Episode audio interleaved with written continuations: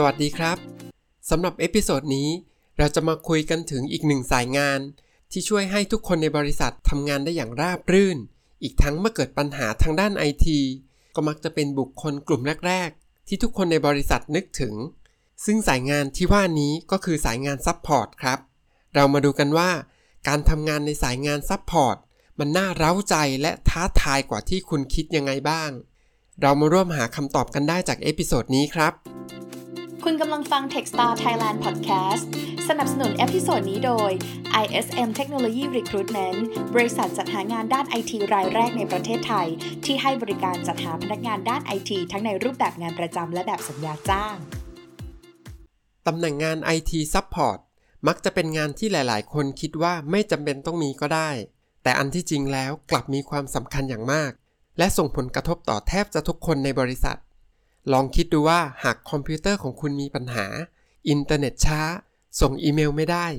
คุณจะทำยังไง แน่นอนว่าบุคคลที่คุณจะนึกถึงและรีบโทรหาเป็นลำดับแรกก็คือ IT Support และวันนี้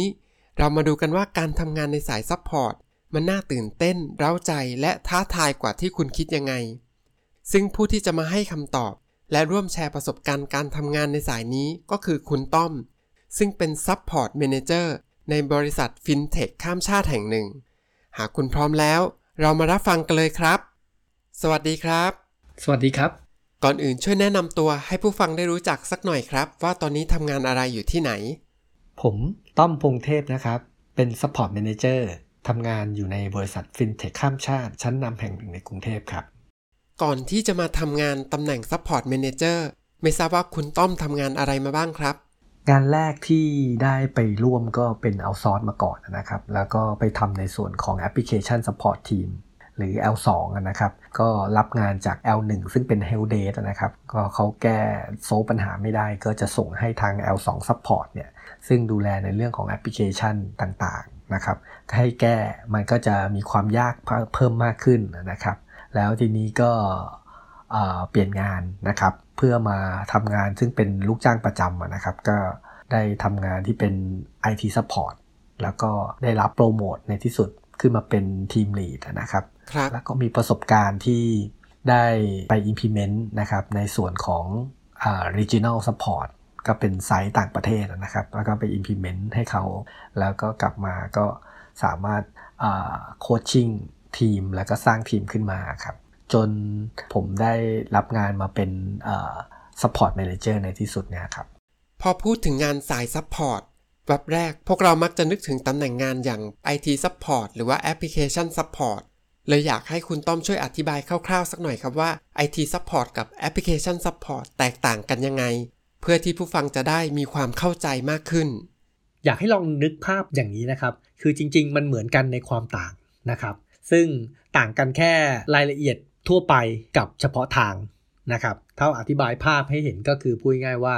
มันคือการแก้ปัญหาหรืออิชูที่เกิดขึ้นของอเรื่อง IT อะเหมือนเหมือนกัน เวลามีอิชูเข้ามานะครับแล้วก็อยู่ภายใต้ SLA เดียวกัน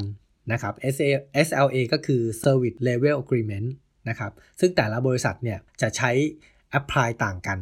นะครับอยู่ที่ความเออร์เจนของ issue นั้นๆ ว่ามีความด่วน มากน้อยแค่ไหนที่จะต้องเอาไปแก้ปัญหานะครับครับแต่ในลงในรายความรายละเอียดของความแตกต่างกันเนี่ย general IT support เนี่ยก็คือ IT support ก็เป็น help desk นะครับก็คือ first tier level 1 ในการที่จะรับปัญหาแล้วก็แก้ปัญหาขององค์กรนั้นๆ แต่ application support เนี่ยจะลงลึกในรายละเอียดของแอปพลิเคชัน ซึ่งใช้เฉพาะทางอืมอย่างเช่นผมยกตัวอย่างนะครับ อย่างเช่นอ่าแอปบัญชีอย่างเงี้ยครับ ถ้าเรา support แอปพลิเคชัน support บัญชี ก็จะแก้ในเรื่องของแอปบัญชี ซึ่งลงลึกในรายละเอียดว่าโอเค อาจจะแก้ attribute ปลดล็อกที่มันเป็นแบบ loop ล็อก delete ไม่ได้อย่างเงี้ยนะครับเพื่อป้องกันการ edit อย่างเงี้ยครับก็อันนั้นนะก็จำเป็นที่จะต้องมี knowledge ที่ deep ขึ้นในเรื่องของ technical นะครับ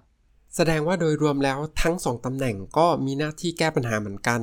แต่ว่าแอปพลิเคชัน Support อาจจะต้องใช้ความรู้ที่เอ่อค่อนข้างลึกกว่า เพราะว่ามีความเป็นเฉพาะทางมากกว่า ซึ่งผมเชื่อว่าจากที่คุณต้อมบอกมาก็น่าจะทำให้หลาย ๆ คนเข้าใจเกี่ยวกับเนื้องานทั้งสองมากขึ้นเนาะครับผมสำหรับตำแหน่งงาน Support Manager ที่คุณต้อมทำล่าสุดนะครับ ไม่ทราบว่าต้องรับผิดชอบหรือว่าทำหน้าที่อะไรบ้างครับ ล่าสุดผมก็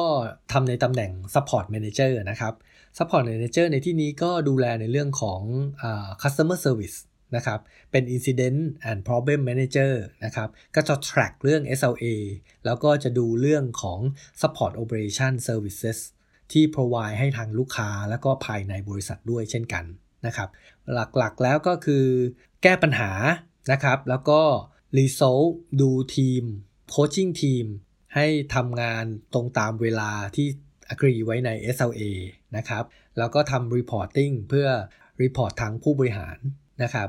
ครับ แล้วคนที่จะมาทำงานในสาย Support หรือว่า IT Support เนี่ยควรมีทักษะแล้วก็ความรู้ในด้านไหนบ้างครับ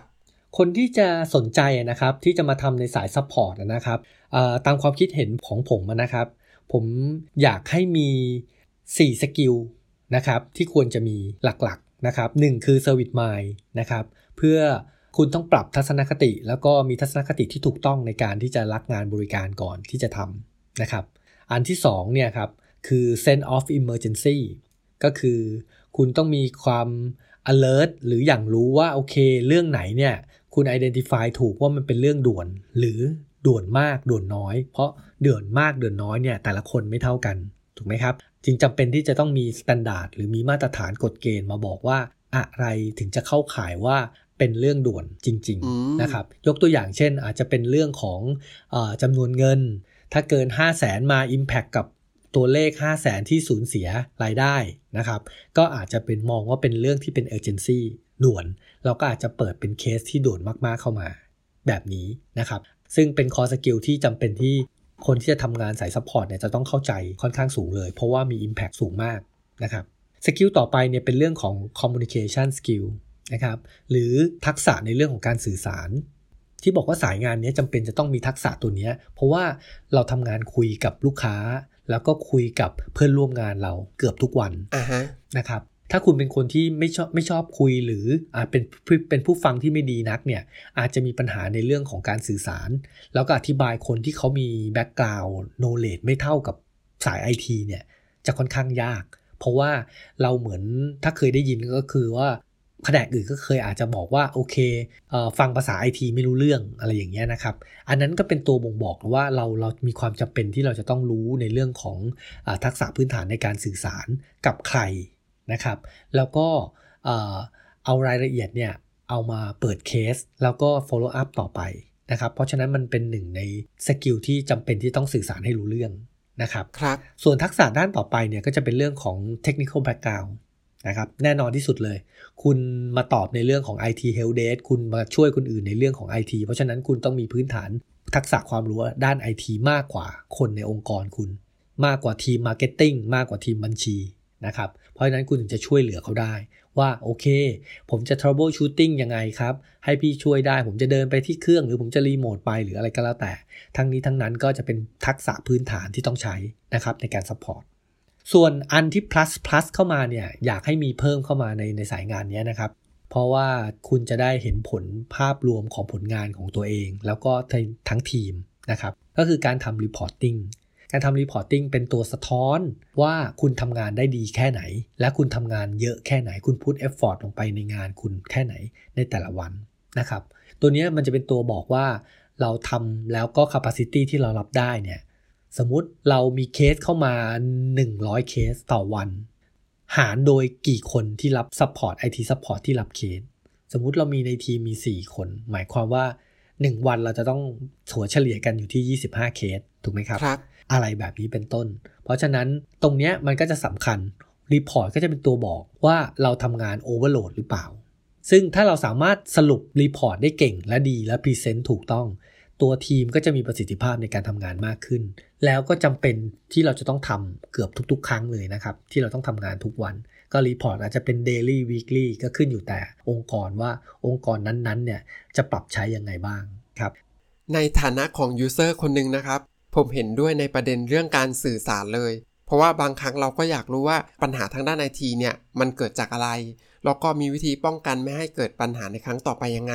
ถ้า IT Support ช่วยอธิบายให้ User เข้าใจได้ ก็คงลดปัญหา แล้วก็เออรู้สึกดีว่าแบบมีคนช่วยแก้ปัญหาอะไรเงี้ย แล้วก็อีกเรื่องหนึ่งครับ ผมไม่นึกเหมือนกันว่า IT Support อะจะต้องใช้ทักษะการทำรีพอร์ตที่เยอะเหมือนกันเนาะ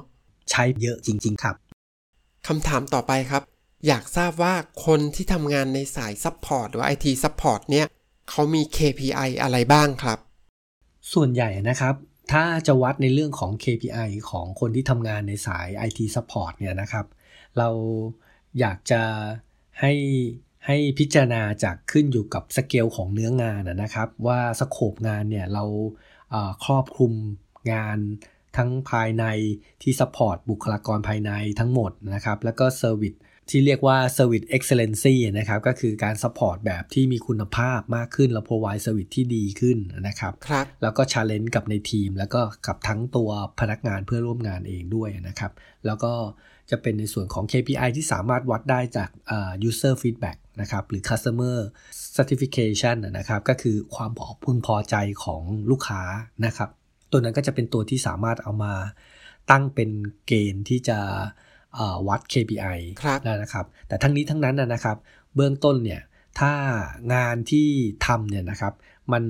มีสเกลที่บาลานซิ่งกับคนในทีมที่ support อยู่นะครับ ส่วนใหญ่แล้วก็จะทำออกมาได้ดี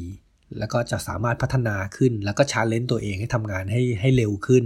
แล้วก็ทีมทำงานได้ดีขึ้นผิดพลาดน้อยลง แล้วทาง user เองก็จะ happy มากขึ้นด้วยเช่นกันครับ พักสักครู่ เดี๋ยวกลับมาฟังกันต่อนะครับ Techstar Thailand เป็นเว็บไซต์หางานสำหรับคนไอทีเพียงแค่สร้างโปรไฟล์ แล้วอัปโหลดเรซูเม่ก็สามารถสมัครงานได้ทุกตำแหน่ง ได้รับ IT Job Alert ก่อนใคร อีกทั้งยังหางานผ่าน Line Application ได้อีกด้วย เมื่อต้องการสมัครงานไอทีอย่าลืมนึกถึง Techstar Thailand นะครับ เมื่อพูดถึงงานในสาย support มีเรื่องไหนบ้างครับ ที่ว่าคนมักจะเข้าใจผิดหรือว่าเข้าใจคลาดเคลื่อนจากความเป็นจริง อาจจะยึดจากประสบการณ์ตรงของคุณต้อมเลยก็ได้ ถ้ามองเรื่องความคลาดเคลื่อนนะครับ ที่จากประสบการณ์ที่เคยเจอเนี่ยส่วนใหญ่แล้วเนี่ยน่าจะเป็นเรื่องที่ทางพนักงานในองค์กรนะครับ สับสนระหว่างแอดมินทีมแอดมินกับทีม IT นะครับส่วนมากเขาก็จะโทรมาหา IT ในงานของแอดมินยกตัวอย่างเช่น ห้องประชุมใช้ไม่ได้ โปรเจคเตอร์เปิดไม่ติด ไม่ทราบว่าเป็นเพราะอะไร อยากให้ไอทีมาช่วยแก้ปัญหานั้นๆ ในทันที อย่างนี้ครับ ตัวพวกนี้ครับก็จะเป็นตัวอย่างที่ที่มันสับสน แล้วก็ทางสายงานอื่นเนี่ยเขาอาจจะทีมอื่นเนี่ยเขาอาจจะยังไม่ไม่ยังแยกแยกไม่ออกนะครับ ว่ามันเป็นหน่วยงานไหนที่จะต้องรับผิดชอบโดยตรงครับแต่ทั้งนี้ทั้งนั้นนะครับ มันก็ขึ้นอยู่กับว่าในบริษัทนั้นๆเนี่ยมีทีมที่ดูแลรับผิดชอบแบ่งกันยังไง นะครับในเบอร์ที่ติดต่อเข้ามา อาจจะเป็นเบอร์ที่ติดต่อเรื่องของแอดมินโดยตรง แล้วก็เบอร์ที่ต่อ IT โดยตรง แต่เรื่องของอุปกรณ์ที่เสียบปลั๊กแล้วก็ d e f i ใช้ในสำนักงานเนี่ยใครเป็นคนดูแล ก็อาจจะเป็นทีมนั้นที่จะต้องให้คำตอบในเวลาที่พนักงานขอความช่วยเหลือครับ เรื่องพวกนี้ครับ ก็ส่วนใหญ่แล้วเขาอาจจะผิดพลาดแค่ครั้งสองครั้งครับ ครั้งต่อๆไปก็มั่นใจว่าเขาก็จะทราบว่าจะต้องโทรหาช่องทางไหน นะครับ ส่วนมากเรื่องเรื่องลักษณะเนี่ยครับจะเป็นเรื่องที่เข้าใจผิดว่าเป็นสายงานของ IT Support หรือไม่ อันที่จริงผมก็เคยเห็นนะครับ ที่เขาโพสต์เขาแชร์กันอะไรอย่างเงี้ย ที่เขาบอกว่าอะไรที่เสียบปลั๊กได้ พอมีปัญหา ทุกคนจะเรียก IT Support ก่อน ซึ่งที่จริงอาจจะไม่ได้เป็นอุปกรณ์ IT เลย ใช่เลยครับ แล้วจากที่คุณต้อมทำงานในสาย support มาครับไม่ทราบว่าเคยเจอปัญหาอะไรมาบ้าง แล้วก็ คุณต้อมแก้ปัญหาเหล่านั้นยังไงครับ จากปัญหาที่เคยเจอมานะครับ ส่วนใหญ่นะครับ ปัญหาที่ที่เจอเนี่ยมันก็อาจจะแบ่งแยกเป็นเรื่องของ priority issue นะครับเป็นเรื่องของเวลา time ที่มัน constraint แล้วก็เป็นเรื่อง people ที่เป็นค่อนข้าง urgency นะครับ ขึ้นอยู่กับแต่ละคนก็จะเป็น user perception นะครับ แล้วก็การ preventive ต่าง แต่ในทั้งนี้ทั้งนั้นเทคนิคที่ผม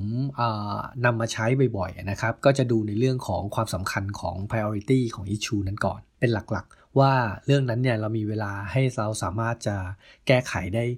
มากน้อยแค่ไหนนะครับและทีนี้ก็จะดูความสำคัญของตัวบุคคล แล้วก็ปัญหา Impact ที่ที่เข้ามาในปัญหานั้นๆนะครับ ว่ากระทบกับคนหมู่มากหรือว่าคนหมู่น้อยนะครับหรือว่ากระทบแค่คนคนเดียว นะครับครับถ้า system down ไปหมดเลย ระบบใช้ไม่ได้เลย อันเนี้ยก็จะเป็น critical นะครับ เพราะฉะนั้น solution หรือ resolution ที่เราปรับมาใช้เนี่ย มันก็มีความจำเป็นที่จะต้องอแก้ให้จบนะครับ แล้วก็ preventive ไม่ให้มันเกิดขึ้นด้วยนะครับ มันมีเทคนิคหลายกาหลายอย่างนะครับ ที่สามารถเอามาใช้ได้ ทั้งกับผู้คนแล้วก็ปัญหาในเรื่องของ priority นะครับ จากประสบการณ์เนี่ย ผมเคยมีโอกาสที่อยู่ในทีมที่เรียกว่า follow the sun นะครับ ก็ทีมทีมนี้ก็จะทำงานตามเข็มนาฬิกานะครับพูดง่ายๆว่าถ้าเราเปิดเคสที่เมืองไทยตอน8โมงเช้านะครับ แล้วเรายังแก้เคสไม่จบนะครับ ทีมที่อยู่ต่างประเทศเนี่ยก็จะส่งต่อให้ทีมต่างประเทศตอนที่ ต่างประเทศเขาอาจจะเช้าแล้ว แล้วเขาก็ทำงานต่อจากเรา แล้วก็เป็นทีมที่ต้องแก้ปัญหา in charge โดยเฉพาะนะครับครับก็ได้ร่วมมือกันแล้วเราก็จะสรุปเราทำตัวเป็น centralize นะครับแล้วของปัญหาแล้วก็อัปเดตในส่วนของปัญหาต่างๆเนี่ยครับ issue ไว้ให้คนที่ทำงานต่อเขาทำได้ แล้วทีเนี้ยก็จะปิดรีบปิดเคส แล้วก็รีซูมในส่วนของ systemให้กลับมาเร็วที่สุดนะครับ ตรงนี้ก็จะเป็นหนึ่งในประสบการณ์ที่ที่ค่อนข้าง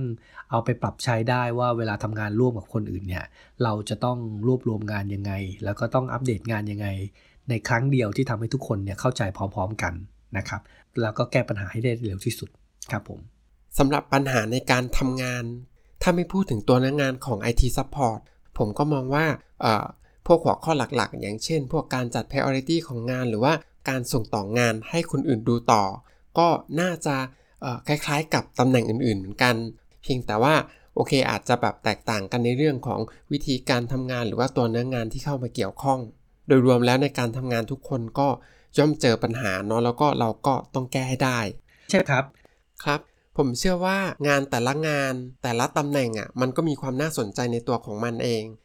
การที่คุณต้อมเลือกงานในสาย support ก็คงต้องเห็นข้อดีหรือสนใจอะไรบางอย่างในงานสายนี้ครับเลยอยากจะทราบครับว่า ในมุมมองส่วนตัวของคุณต้อมอะคิดว่างานสาย support มันมีความน่าตื่นเต้น น่าเร้าใจในการทำงานหรือว่ามีความท้าทายในเรื่องไหนบ้างครับ ถ้าถามว่าจุดเริ่มต้นนะครับ ที่มันรู้สึกทำว่ามันมันทำให้ตื่นเต้นหรือว่าชาเลนจ์เรา ต้องบอกว่า ความท้าทายในแง่ของการได้ช่วยเหลือนะครับ ในการแก้ปัญหาของผู้คนของคนอื่นๆ ในองค์กรนะครับ ในส่วนของลูกค้า มันจะเป็นก้าวแรกที่ทำให้เรารู้สึกว่าเราเราต้อง analysis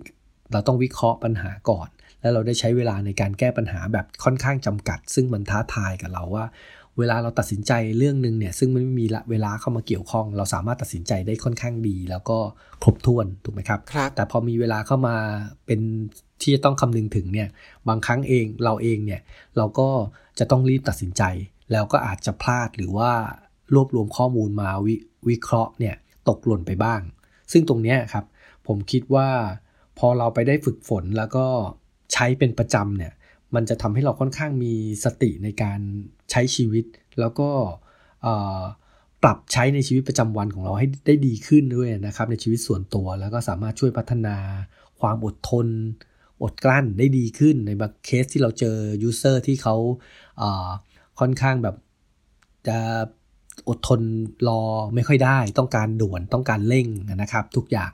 ตรงเนี้ยเราก็จะสามารถ balance ในส่วนตรงนี้ในความ การคิดวิเคราะห์แล้วก็ช่วยเหลือได้ มันก็จะทำให้เราค่อนข้างมีสติแล้วก็ทำงานได้ค่อนข้างรอบคอบ แล้วก็ทำงานได้ครบถ้วน แล้วก็ตามงานได้อย่างสมบูรณ์นะครับ uh-huh. เพราะฉะนั้นปัญหาที่เราพ r o v i ในเรื่องของโซลูชันไปให้ลูกค้า หรือคนที่เขาแจ้งปัญหามามามาขอความช่วยเหลือเราเนี่ย เราก็จะสามารถทำได้ดี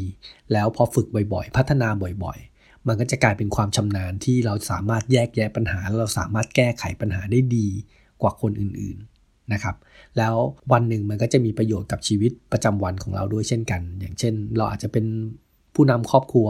แล้วเราสามารถช่วยคิดช่วยแก้ปัญหาของคนในครอบครัวเราได้ดีขึ้น ครับ มันก็จะเป็นที่พึ่งพิงได้ แล้วมันก็ challenge เราด้วยเวลาที่คนเราได้รับ feedback ว่าคนที่มาขอความช่วยเหลือนั้นอะ เขามีความสุขกับการที่เราได้ provide ในส่วนของคำตอบ หรือว่าช่วยเขาแก้ปัญหาของเขานะครับทำให้ชีวิตเขามีความสุขขึ้น ตรงนี้มันก็มีอะไรที่กลับมาเป็นในเรื่องของมิตรภาพที่ดีนะครับ แล้วก็เราเองก็จะมีความสุขด้วย แล้วก็จะมีรอยยิ้มในทุกๆวันที่เวลาทุกครั้งที่เราแก้ปัญหาคนอื่นได้ด้วยเช่นกันครับ ผมเห็นด้วยเลยครับว่าในหลาย ๆ ครั้งอะ เราสามารถนำสิ่งที่ได้จากการทำงานอะไปประยุกต์ใช้ในชีวิตประจำวันของเรา ถึงแม้จะเกิดปัญหาในการทำงาน แต่ถ้าเราปรับมุมมองสมัยว่างานของเรามันได้ช่วยเหลือคนอื่น ผมว่าก็น่าจะทำให้เรารู้สึกดี แล้วก็เห็นคุณค่าในงานที่ทำอยู่มากขึ้น ถูกต้องครับ สุดท้ายแล้วครับ อยากให้คุณต้อมช่วยฝากอะไรทิ้งท้าย ถึงคนที่กำลังฟังพอดแคสต์ใน episode นี้สักหน่อยครับไม่ว่าจะเป็นคนไอทีด้วยกัน หรือคนที่กำลังสนใจอยากที่จะเข้ามาทำงานในสาย supportสุดท้ายเนี้ยนะครับไม่ว่าจะเป็นเพื่อนร่วมงานในสายไอทีด้วยกันนะครับ หรือว่าจะเป็นน้องๆที่สนใจอยากจะเข้ามา หรือลังเลอยู่ว่างานทางด้านของ IT Support เนี่ยเป็นลักษณะยังไงต้องเข้ามาเจออะไรบ้าง แล้วมันมีความตึงเครียด หรือจะต้องรับรู้อะไรบ้างที่จะต้องปรับแก้นะครับ คือ อยากให้ลองย้อนกลับไปถามตัวเองนะครับว่าสิ่งที่เราสนใจหรือสิ่งที่เราทำแล้วเรารู้สึกดี แล้วเราเราสามารถมีรอยยิ้มเล็ก ๆ ได้ทุกวันนะครับที่เราทำงานอยู่เนี่ยเรากำลังมองหาอะไร งานช่วยเหลือคนในในแง่ของ IT Support เนี่ยค่อนข้างเป็นงานที่มีคุณค่านะครับ นอกจากที่เราจะได้รับผลตอบแทนเป็นมิตรภาพ แล้วก็เป็นเงินเดือนแล้วนะครับ เราก็ยังได้แก้ปัญหาแล้วก็ได้ฝึกฝน แล้วก็แก้ปัญหาคนอื่น ก่อนที่จะนำมาใช้แก้ปัญหาตัวของเราเองด้วยนะครับครับ ในวันข้างหน้า ซึ่งมันก็มีความจำเป็น เรื่องการคิดวิเคราะห์ แล้วก็การแยกแยะปัญหากรองคัดกรองปัญหาก่อนที่จะมองปัญหาให้ออกก่อนว่ามันเป็นปัญหาจริง ๆ หรือเปล่า หรือมันอาจจะเป็นแค่สิ่งที่คนอื่นเขาเดือดร้อนแล้วเขาต้องการความช่วยเหลือ แต่มันไม่ใช่ปัญหาขององค์กร หรือไม่ใช่ issue ของปัญหาที่จะต้องแจ้งเรื่องมาเปิดมาเพื่อดำเนินการแก้ไขจริงจังนะครับ ในบางปัญหาเนี่ยจะเล็กจะน้อยจะยากเนี่ยมันก็ขึ้นอยู่กับทักษะ skill ของเราด้วยในสายงานนะครับ ว่าก่อนที่เราจะมา support เขาเราก็ต้องรู้เขารู้เราก่อนว่าเขามีปัญหาอะไร และตรงนั้นมันเป็นปัญหาจริง ๆ หรือไม่นะครับ ตรงนี้มันก็เป็นสิ่งที่ช่วยพัฒนาขัดเกลาเราได้นะครับ มันก็จะส่งเสริมในแง่ของการเป็นผู้ฟังที่ดีด้วยเช่นกัน เพราะว่าทุกครั้งที่คุณรับสายเนี่ย มันก็จะพัฒนาทักษะการฟังที่ดีขึ้นครับเพิ่มขึ้นไปเรื่อยๆ เพราะคุณจะเจอคนที่หลากหลายค่อนข้างหลากหลายไทป์หลากหลายสไตล์นะครับในการที่เข้ามา บางคนอาจจะมีความอดทนมาก บางคนอาจจะมีความอดทนน้อย ก็ทั้งนี้ทั้งนั้นเราก็จะมีวิธีที่จะสามารถอธิบายเขาฟัง แล้วก็คุยกับเขาให้รู้เรื่องว่าเขาต้องการอะไร แล้วตกลงว่าจะแก้ปัญหาให้เขายังไงร่วมกันนะครับ ตรงนั้นมันก็จะทำให้ลด ในส่วนของอความหงุดหงิด หรือการรอในการปฏิบัติตามโปรเซสของงาน ซึ่งมีค่อนค่อนข้างมีหลายโปรเซสในการดำเนินงานนะครับ ซึ่งหลาย ๆ องค์กรเนี่ยเขาพยายามจะลด process ให้มันน้อยที่สุดลงไปนะครับแล้วก็ทำให้มันมากขึ้น มันก็จะได้ผลงานที่จับต้องได้ แล้วก็ทุกคนรู้สึกดีด้วยเช่นกันนะครับท้ายที่สุดเนี่ยครับ ก็อยากจะฝากตรงนี้ไว้นิดนึงนะครับหนึ่งในทักษะที่สร้างความแตกต่างได้ในสายงานนี้ก็คือใน skill ของการ follow up นะครับ ต้องบอกว่าหลายๆคนทำงานได้ แต่ว่าตามงานไม่เป็น จะบอกว่าที่ตามงานหมายความว่าสามารถรับฟังวิเคราะห์ปัญหา แจ้งปัญหาส่งปัญหาไปได้ถูกต้องมาก แต่การทำงานเป็น IT support เนี่ยมันทำงานเป็นชิป เพราะฉะนั้นพอเป็นชิปเนี่ย หมดเวลาชีพของเราเราอาจจะต้องส่งงานต่อไปให้คนอื่น เพื่อนร่วมงานเนี่ยทำต่ออทีนี้การ follow up ของแต่ละคนเนี่ย มีสไตล์ไม่เหมือนกัน บางคนอาจจะต้องรอไปอีก 12 ชั่วโมง ซึ่งปัญหาด่วนบางอย่างมันไม่สามารถรอได้นะครับ ถ้าใครที่มีทักษะในการที่จะสรุปปัญหาและสามารถรวบรวมข้อมูลไว้ให้เพื่อนร่วมงานสามารถทำต่อได้เนี่ย ตรงนี้จะมีความที่ต้องบอกว่า สมบูรณ์แล้วก็เป็นที่ต้องการในสายงานนี้มาก แล้วคุณจะสามารถประสบความสำเร็จและทำได้ดีมากในสายงานนี้นะครับ เจ้านายก็จะรักนะครับ เพื่อนร่วมทีมก็จะรักว่าคุณทำงานได้เป็นตัวอย่าง แล้วก็มีแนวโน้มสูงที่จะประสบความสำเร็จต่อไปในหน้าที่การงานได้ดีขึ้นนะครับ ก็อยากให้